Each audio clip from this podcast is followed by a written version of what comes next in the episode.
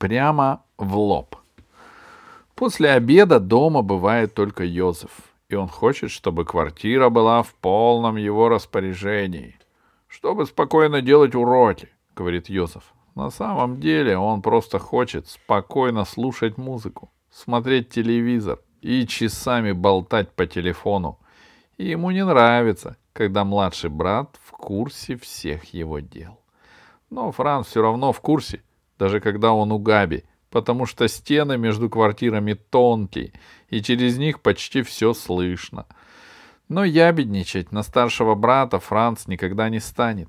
Если Йозеф вечером жалуется, что с ног валится от усталости, мол, целый день зубрил, Франц молчит, как рыба, и даже восхищается Йозефом. Он думает, как только это у него получается, врет и не краснеет, не заикается, и взгляд честный-причестный, как у невинного младенца. Франц вообще восхищается старшим братом. Ему ужасно хочется быть таким же высоким, сильным, храбрым и нахальным. Но больше всего ему хочется стать таким же суперфутболистом, как Йозеф. Йозеф не отпускается, не опускается до того, чтобы пинать мяч с ребятами в парке. Это не его уровень. Он играет на настоящем футбольном поле в команде юниоров. Их тренер сказал папе, что у Йозефа большой талант, способность забивать голы у него в крови. Франц уверен, что в его крови тоже есть способность забивать голы. Папа и Йозеф говорят, что, что для настоящей футбольной команды он еще слишком маленький и слабый, но Франц считает, что это несправедливо. Если бы все зависело только от роста и силы, рассуждает Франц, лучшим футболистом был бы Эберхард.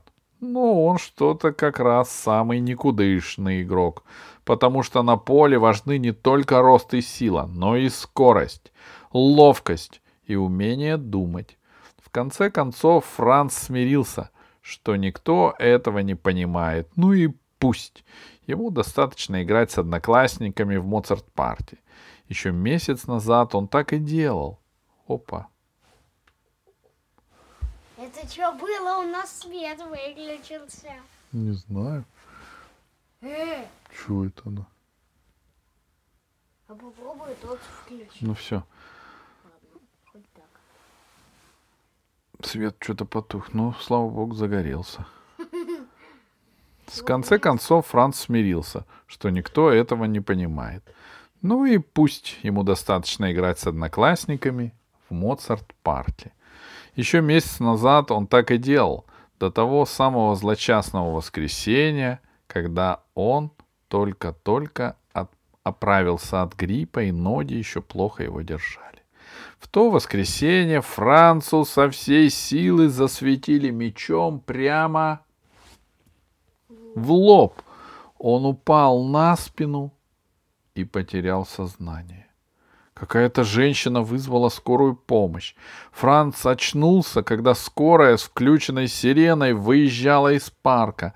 Он заверил санитаров, что с ним все в порядке. Но с того дня мальчишки перестали с ним играть, потому что, по их мнению, он слабоват для жесткой игры.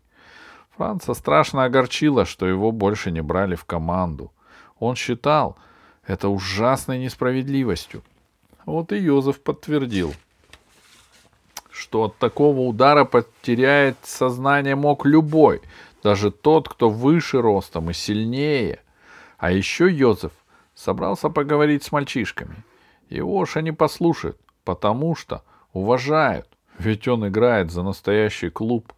Йозеф был уверен, что без труда уговорит одноклассников Франца снова принять его в команду.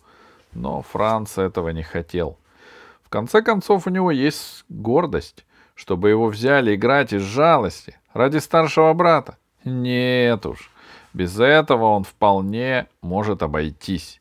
И Франц сказал Йозефу, не стоит. Пусть катятся куда подальше.